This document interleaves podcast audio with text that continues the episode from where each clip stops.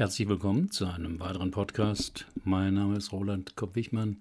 Ich bin Führungskräftetrainer und Coach in Heidelberg. Das Thema heute: Was bedeutet mein Albtraum? fragte der Mann im Skype-Coaching.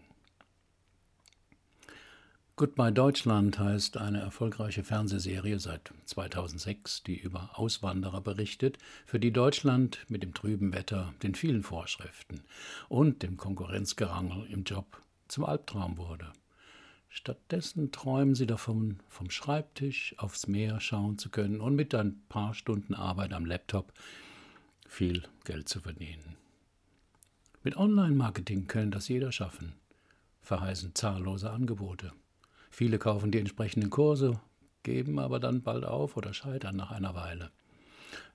Doch mein neuer Klient scheint es geschafft zu haben. Peter Z., 33 Jahre alt, ledig. Er lebe seit zehn Jahren in Mexiko, sei finanziell unabhängig und führe ein tolles Leben. Ich war neugierig, warum er mich kontaktierte. Online-Marketing war ich schon mit 16 Jahren. Erkannte früh die Möglichkeiten, die das Internet bietet. Hatte nie so Lust auf einen 9-to-5-Job. Wollte mich schon immer selbstständig machen. Habe mit Webseitenerstellung angefangen, dann Affiliate gemacht, mit E-Selling und Dropshipping Erfahrungen gesammelt. Heute verbreite ich mein Wissen mit E-Books und YouTube-Videos und bin mit 21 ausgewandert. Erst Spanien, dann Puerto Rico und seit längerem Mexiko. Als erstes fiel mir der Telegrammstil auf, in dem Peter Z. sprach. Auch sein Sprechtempo war schnell. Er schien wenig Zeit zu haben. Sie sind ganz schön getrieben, oder? sagte ich. Wie kommen Sie denn darauf? Ihre Sprechweise lässt mich das vermuten, antwortete ich. Punkt für Sie, Anscheinend waren wir aus Sicht des Klienten nicht in einem Gespräch, sondern in einem Spiel. Einem Spiel, wo man Punkte machte. Was treibt Sie denn? fragte ich neugierig, erwartete aber keine weiterführende Antwort. Eigentlich treibt mich nichts, höchstens der Wunsch, mein Geschäft weiter auszubauen, mich weiterzuentwickeln, war die erwartete, wenig ergiebige Antwort. Ein Albtraum deutet auf eine Spur. Meine Frage nach der Getriebenheit zielte auf ein mögliches Lebensthema von Peter Z. Ein Lebensthema ist vergleichbar mit einem Drehbuch, einem Lebensplan oder einem unbewussten Programm, nach dem ein Mensch lebt. Lebensthemen wirken sich in ihrer Zuspitzung oft negativ im Berufsleben und oder auch privat aus. Diese Lebensthemen entstehen durch in frühen Jahren gemachte Beziehungserfahrungen, entweder in Form von Erlebnissen oder Aussagen, die emotional so prägend sind, dass sie maßgeblich das Selbstwertgefühl des Kindes beeinflussen und es zwingen, dafür eine geeignete Strategie zu finden, um damit umzugehen oder fertig zu werden. Als Kind ist man, vor allem in den ersten Lebensjahren, Jahren völlig abhängig von den Eltern. Diese bestimmen in großem Maß die Möglichkeiten der Person, sich zu entfalten und Konflikte zu bewältigen, und zwar durch direkte und indirekte Botschaften, durch Verbote und vor allem durch die mit der Familie gemachten Erfahrungen. Und diese Strategien prägen sich ein, weil sie sich gut bewährt haben. Als Erwachsener sind uns diese frühen Überlebensstrategien in Fleisch und Blut übergegangen. Wir müssen nicht mehr daran denken oder uns erinnern. Unser Autopilot steuert unbewusst unser Verhalten in den alten Bahnen, wenn eine für uns kritische Situation auftaucht. Hinter einer äußeren oder inneren Getriebenheit steckt oft der Drang, noch etwas beweisen zu müssen. Aber es war noch zu früh im Prozess, das zu verfolgen. Ich brauchte noch ein paar mehr Informationen. Wie sieht so ein typischer Arbeitstag bei Ihnen aus? fragte ich. Total entspannt, total easy, erfuhr ich. Ich beginne jeden Tag mit einem Bad im Meer, Dann sitze ich ein paar Stunden am Laptop oder telefoniere mit Kunden. Ausgedehnte Siesta, wie das hier in Mexiko üblich ist. Dann vielleicht gegen Abend noch ein bisschen Homework. Über sein Privatleben war Peter Z. weniger auskunftsfreudig. Eine feste Partnerin schien er nicht zu haben, gleichwohl intensive Beziehungen zu zwei Frauen. Die Frage nach Kindern verneinte er. Kinder finde ich süß, die mögen mich auch immer, weil ich lustig bin, aber eigene Kinder kann ich mir nicht vorstellen. Dieses ständige Angebundensein und die Verantwortung, nein, das, das ist nichts für mich. Ich habe das bei meinen Eltern gesehen. Peter Z. lebte offensichtlich seinen Junggesellentraum. Fast war ich ein bisschen neidisch, denn mein Leben war dagegen nicht so sonnig und easy. Eigentlich kaum ein Leben, das ich näher kannte, war so. Wo war der Haken? Gab es keinen? Ich wusste immer noch nicht, was der Klient von mir wollte. Was ist der Anlass, dass Sie mich kontaktierten? fragte ich. Ich weiß nicht, ob es etwas bedeutet, aber auf jeden Fall beunruhigt es mich. Und ein Freund hier, der Sie kennt, meinte, ich soll mich mal mit Ihnen unterhalten. Was beunruhigt Sie denn so? Es ist ein Traum, der in, so in größeren Abständen auftaucht. Am anderen Morgen denke ich immer, was für ein Quatsch. Aber der Traum kommt halt immer wieder. Und was passiert in dem Traum, wollte ich wissen. Er ist immer gleich und relativ kurz. Ich blicke auf ein altes Fabrikgelände mit einem hohen Schornstein. Eine ganze Weile passiert nichts und ich will schon wieder gehen. In dem Moment, wo ich mich umdrehe, höre ich es krachen und sehe, wie der Schornstein einstürzt. Ich wache davon auf, bin schweißgebadet und kann mich nur schwer danach beruhigen. Diese Podcast-Folge wird gesponsert von Blinkist. Blinkist ist eine App, mit der Sie mehr als 3000 Sachbücher in jeweils nur 15 Minuten lesen und anhören können. Ganz einfach auf Ihrem Smartphone. Auf Blinkist gibt es Ratgeber, zeitlose Klassiker oder viel diskutierte Bestseller aus mehr als 25 Kategorien, wie zum Beispiel Produktivität, Psychologie, Wissenschaft und persönliche Entwicklung. Und zwar auf Deutsch und Englisch. Mit Blinkist sind Sie also immer gut informiert, denn jeden Monat kommen ca. 40 15-minütige Titel hinzu. Hört sich das interessant für Sie an? Im Moment gibt es eine Aktion, exklusiv für die Hörer meines Podcasts. Auf blinkist.de slash Roland erhalten Sie 25% auf das Jahresabo Blinkist Premium. Natürlich können Sie vorher alles ausgiebig sieben Tage lang kostenlos testen. Blinkist schreibt sich B-L-I-N-K-I-S-T. Und hier nochmal der Link für das Aktionsangebot blinkist.de slash Roland. Und jetzt geht es weiter im Podcast. Was sind Albträume und was bedeuten sie? Ein Albtraum oder auch Albtraum mit einem P geschrieben ist ein heftiger, angstbesetzter Traum, von dem man meistens aufwacht.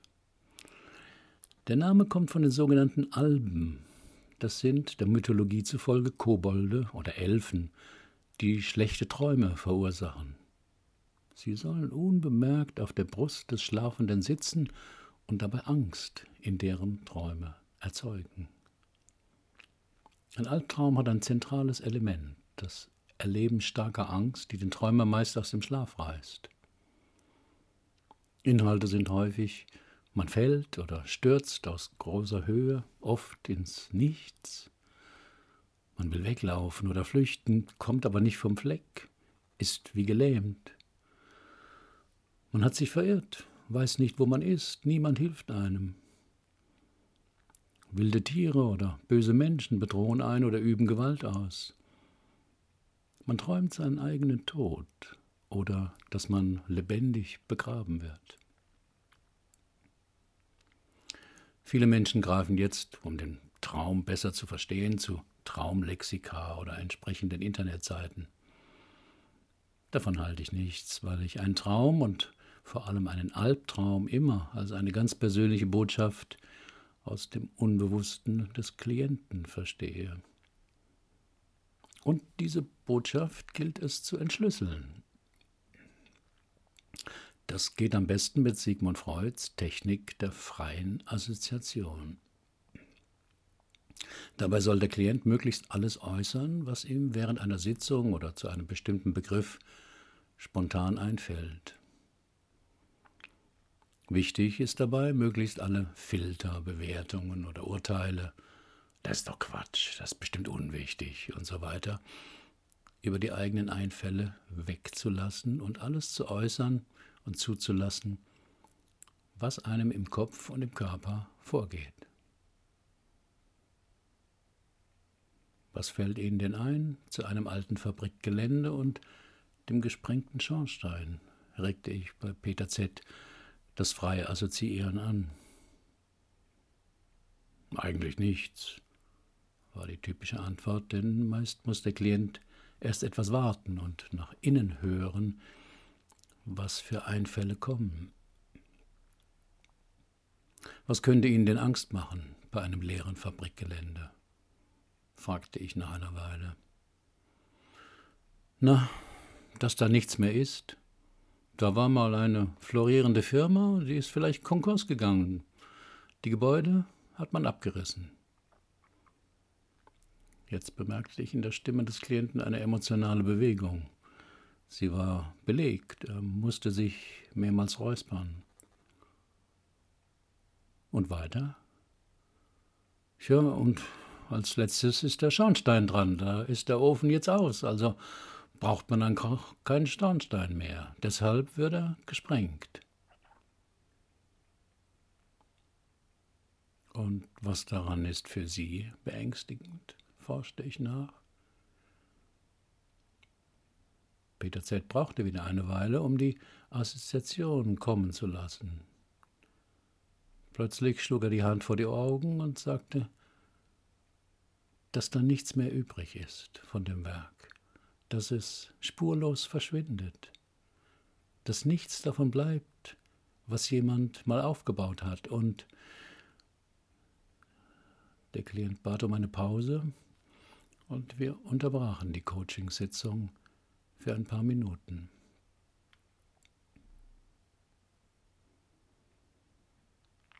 Ist Deutschland ein Auswanderungsland? Die Zuwanderung in Deutschland beherrscht immer wieder die Schlagzeilen. Über die Abwanderung von Deutschen ist hingegen weniger bekannt. Hier die wichtigsten Fakten dazu. 2018 wanderten rund 165.000 Menschen aus. 2019 werden es wohl knapp 180.000 werden. Das ist die Größenordnung kleinerer Großstädte wie Würzburg oder Heidelberg. Das Durchschnittsalter der Abwanderer liegt bei 32 Jahren und über 60 Prozent davon sind Fach- und Führungskräfte. Seit 2001 ist sogar eine Million Bundesbürger ausgewandert, vor allem in die USA und in die Schweiz, aber auch nach Österreich und Ungarn. Rund 70 Prozent erwarten im Ausland einen besseren Job und mehr Geld. Bei vielen Auswanderern spielen wohl auch persönliche Gründe eine Rolle. Ob das bei meinem Klienten auch so war und wie das eventuell mit seinem Albtraum zusammenhängen, wollte ich herausbekommen. Wo sind Sie aufgewachsen?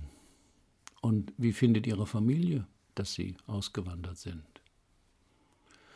Ich stamme aus einem Dorf in Niederbayern. Mein Vater war Postbeamter, meine Mutter arbeitet als Verkäuferin in der örtlichen Metzgerei. Ich habe noch zwei jüngere Schwestern, die leben heute noch dort. Meine gesamte Familie hat den Kontakt fast ganz abgebrochen zu mir, seit ich mit 21 abgehauen bin. Wieso abgehauen? fragte ich nach. Es war nach einem Streit mit meinem Vater. Meine Eltern waren immer sehr sicherheitsorientiert, haben ein Leben lang nur für das Häuschen und die Rente gespart. Meine Schwestern genauso. Ich fand das immer so kleinkariert, so durchschnittlich, so spießig. Zu meinem 18. Geburtstag haben sie mir einen Bausparvertrag geschenkt. Das muss man sich mal vorstellen. Da wollte ich nur noch weg. Haben Sie noch Kontakt mit zu Hause? Oh, ganz sporadisch. Zum Geburtstag und an Weihnachten rufe ich mal an. Aber wir haben uns wenig zu sagen. Mich interessiert Ihr Leben auf dem Dorf nicht und Sie können sich nicht vorstellen, was ich arbeite und wie ich lebe. Auch zu Freunden in der Schule habe ich keinen Kontakt mehr. Finde ich manchmal schade, aber so ist es. Dann haben Sie sich vermutlich ein neues Leben in Mexiko aufgebaut forschte ich nach. Nicht wirklich. Meine Freundin stammt aus Thailand, besucht alle paar Monate ihre Familie dort. Ich habe losen Kontakt zu einigen Einheimischen hier, mit denen ich ein Bier trinke. Aber für die bin ich nur der reiche Gringo.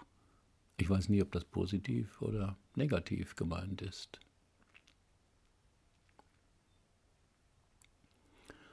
Ich bemerkte, dass mich im Kontakt mit Peter Z. die Frage beschäftigte, wie erwachsen er wohl ist.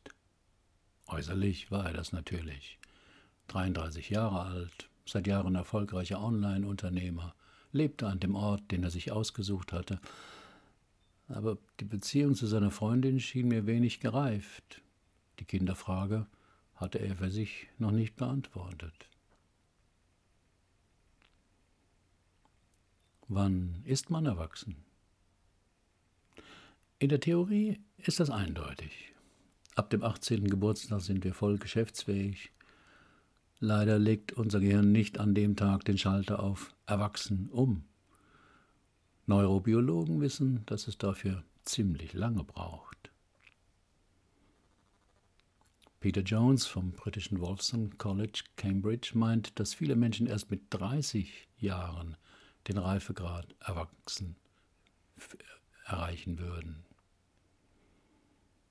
Was wir eigentlich sagen wollen, Zitat, ist, dass es absurd ist, eine feste Definition davon zu haben, ab wann man von der Kindheit ins Erwachsenenalter kommt, zitiert die BBC Professor Jones. Der Übergang zum Erwachsensein sei ein fließender Prozess. Bis das Gehirn ganz ausgereift ist, können bis zu drei Jahrzehnte vergehen. Mein Drei-Stunden-Coaching ist auf meiner Seite vor allem ein Prozess des Einfühlens in ein fremdes Leben und die Suche nach einem wesentlichen inneren Konflikt, der hinter dem aktuellen Problem, hier der Albtraum, stecken könnte. Denn es war vor allem dieser Albtraum, der in dieses sonnige, komfortable Leben nicht passte. Wovor hatte der Klient Angst? Mir fielen wieder die Worte ein, mit denen er seine Angst beschrieben hatte. Dass da nichts mehr übrig ist von dem Werk, dass es spurlos verschwindet, dass nichts davon bleibt und der Satz hatte ihn emotional stark bewegt. Hier war vermutlich eine Spur. Und ich wagte eine ganz direkte Frage. Wenn alles so weitergeht in Ihrem Leben, was wird dann übrig bleiben? Der Klient antwortete ohne nachzudenken. Wahrscheinlich auch nichts. Ich hatte immer nur kurze Beziehungen, wollte mich nie niederlassen, weil ich den Gedanken, dann hier festzuhängen, vielleicht hier sterben zu müssen, unerträglich fand. Ich will immer unterwegs sein. Und Kinder von mir wird es wohl auch nie geben, weil Kinder einen total einschränken.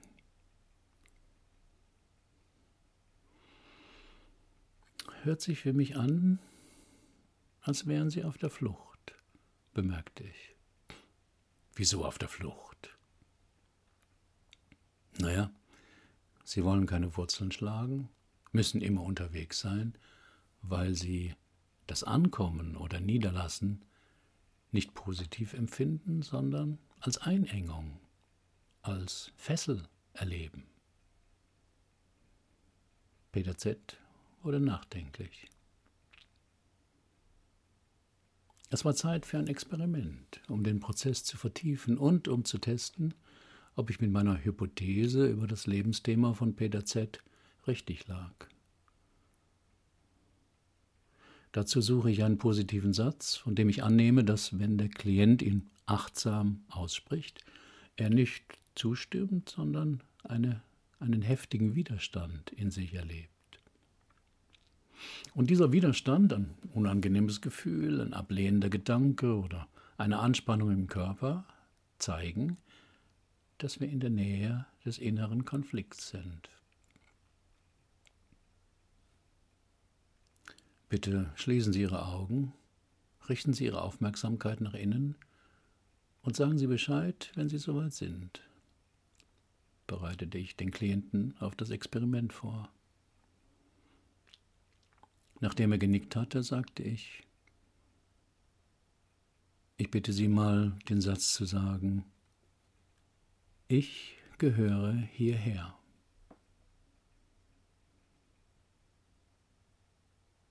Es ist für mich immer wieder erstaunlich, wie gut diese einfache Technik funktioniert. Auch bei Peter Z. Er riss erstaunt die Augen auf und stieß hervor. Nein, ich gehöre nirgendwo hin. Ich will auch nirgendwo hingehören. Das habe ich vermutet.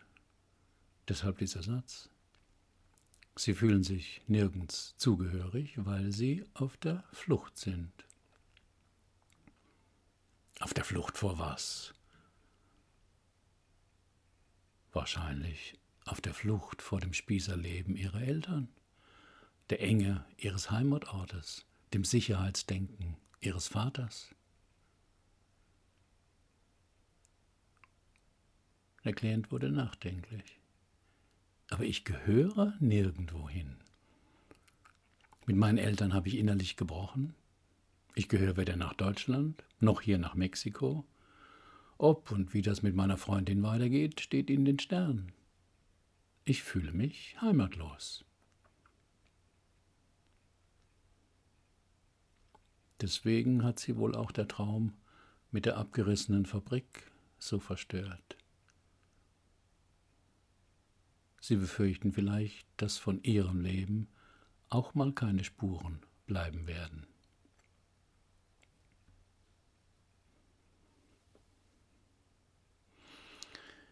Wenn das Lebensthema bewusst wird, wenn ein Klient durch mein Experiment emotional versteht, welcher Konflikt hier nirgendwo dazu gehören wollen, bisher sein gesamtes Leben beeinflusst hat, ist das immer ein schmerzhafter Moment. Auch mein Klient kämpfte sichtbar mit seinen Gefühlen, denn es fiel ihm plötzlich wie Schuppen von den Augen, welches unbewusste Drehbuch bisher sein Leben bestimmte. An dieser Stelle fasse ich meistens meine Überlegungen, wie ich auf den positiven Satz komme, für den Klienten zusammen. Sie waren bisher so getrieben davon, das aus ihrer Sicht spießige Leben ihrer Eltern zu vermeiden, dass sie es nicht wagten, irgendwo Wurzeln zu schlagen, weil ihnen das wie eine Kapitulation vorgekommen wäre. Aber man gehört ja immer zu jemandem oder irgendwohin, in ein Land, einen Ort, in eine Straße, zu Nachbarn, zu Freunden, zu einem Partner, vorausgesetzt, man lässt sich auch nieder. Denn nur so kann man Wurzeln schlagen. Und das dauert eine Weile. Ich sah, wie Peter Z. mit den Augen rollte und durch den halb geöffneten Mund Luft abließ. Vermutlich hatte er solche Sätze schon von seinem Vater gehört und lehnte sie jetzt genauso heftig ab wie bei mir. Wenn das Lebensthema bewusst wird, kommt automatisch Widerstand beim Klienten auf. Das Ego, das bisher das Drehbuch des Überlebens schrieb, kann und will die neue Information nicht wahrhaben und bekämpft sie mit heftigen Argumenten. Der Klient braucht jetzt sein Selbst, das von einer höheren Warte aus die Kämpfe des eigenen Egos erkennt und weiß, dass er einen neuen Weg finden muss, um nicht in die alten Muster immer wieder zu fallen.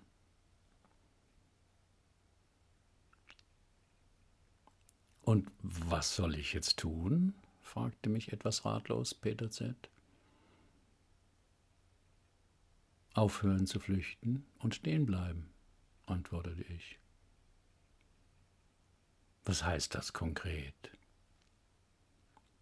An dieser Stelle im Coaching-Prozess bin ich immer vorsichtig. Der Klient sucht oft nach einer schnellen Lösung, wo es nur viele Schritte gibt. Und am besten ist es, wenn die Schritte aus dem Unbewussten des Klienten kommen. Deshalb gab ich die Frage zurück. Was meinen Sie? Wie könnte das aussehen, wenn Sie nicht mehr flüchten? fragte ich den Klienten. Ich kaufe mir hier ein Haus in Mexiko und mache meiner Freundin einen Heiratsantrag, war die schnelle Antwort. Wollen Sie das denn? fragte ich verwundert. Nicht wirklich. Ich spürte, dass mein Klient noch nicht bereit war, etwas zu ändern. Deswegen wäre es jetzt grundfalsch, Tipps für eine Veränderung zu geben, denn ich bekäme nur lauwarme Ausreden. Menschen, die in ein Coaching kommen, sind immer ambivalent. Ein Teil will etwas verändern und ein anderer Teil will nichts verändern. Besser ist es, dann den Pol der Nichtveränderung zu vertreten, um zu sehen, was dann passiert. Aber Sie müssen nichts verändern, sagte ich zu Peter Z. Millionen von Menschen würden mit Freude mit Ihnen tauschen. Ihr Leben funktioniert doch gut. Sie verdienen genug Geld, haben jeden Tag Sonne und Strand und eine Freundin, die Sie in Ruhe lässt. Meinen Sie das im Ernst? fragte mich Peter Z. verwundert. Aber natürlich antwortete ich wahrheitsgemäß. Da bin ich aber erleichtert. Und Sie haben recht, ganz viele Menschen beneiden mich um mein Leben. Es wäre keine Strafe, wenn es so weiterging. Hier wurde wieder deutlich, dass Peter Z nicht wirklich etwas verändern wollte. Sonst hätte er meiner Einschätzung widersprochen. Ich hätte vielleicht gesagt, ja, es funktioniert gut, aber so will ich nicht weitermachen. Am Ende der Sitzung fragte mich Peter Z., ob ich eine Idee hätte, wie er sein Flüchten beenden könne. Ich sagte ihm, dass ich mir etwas überlegen würde und er mich nach einer Woche anschreiben solle, dann würde ich ihm meinen Vorschlag mitteilen. Ich hatte zwar schon eine Idee, aber mir war der Veränderungsimpuls des Klienten noch nicht stark genug. Meine Idee war, dass er als erstes einen Dankesbrief an seine Eltern schreiben solle. Doch ich hörte nie wieder etwas von Peter Z.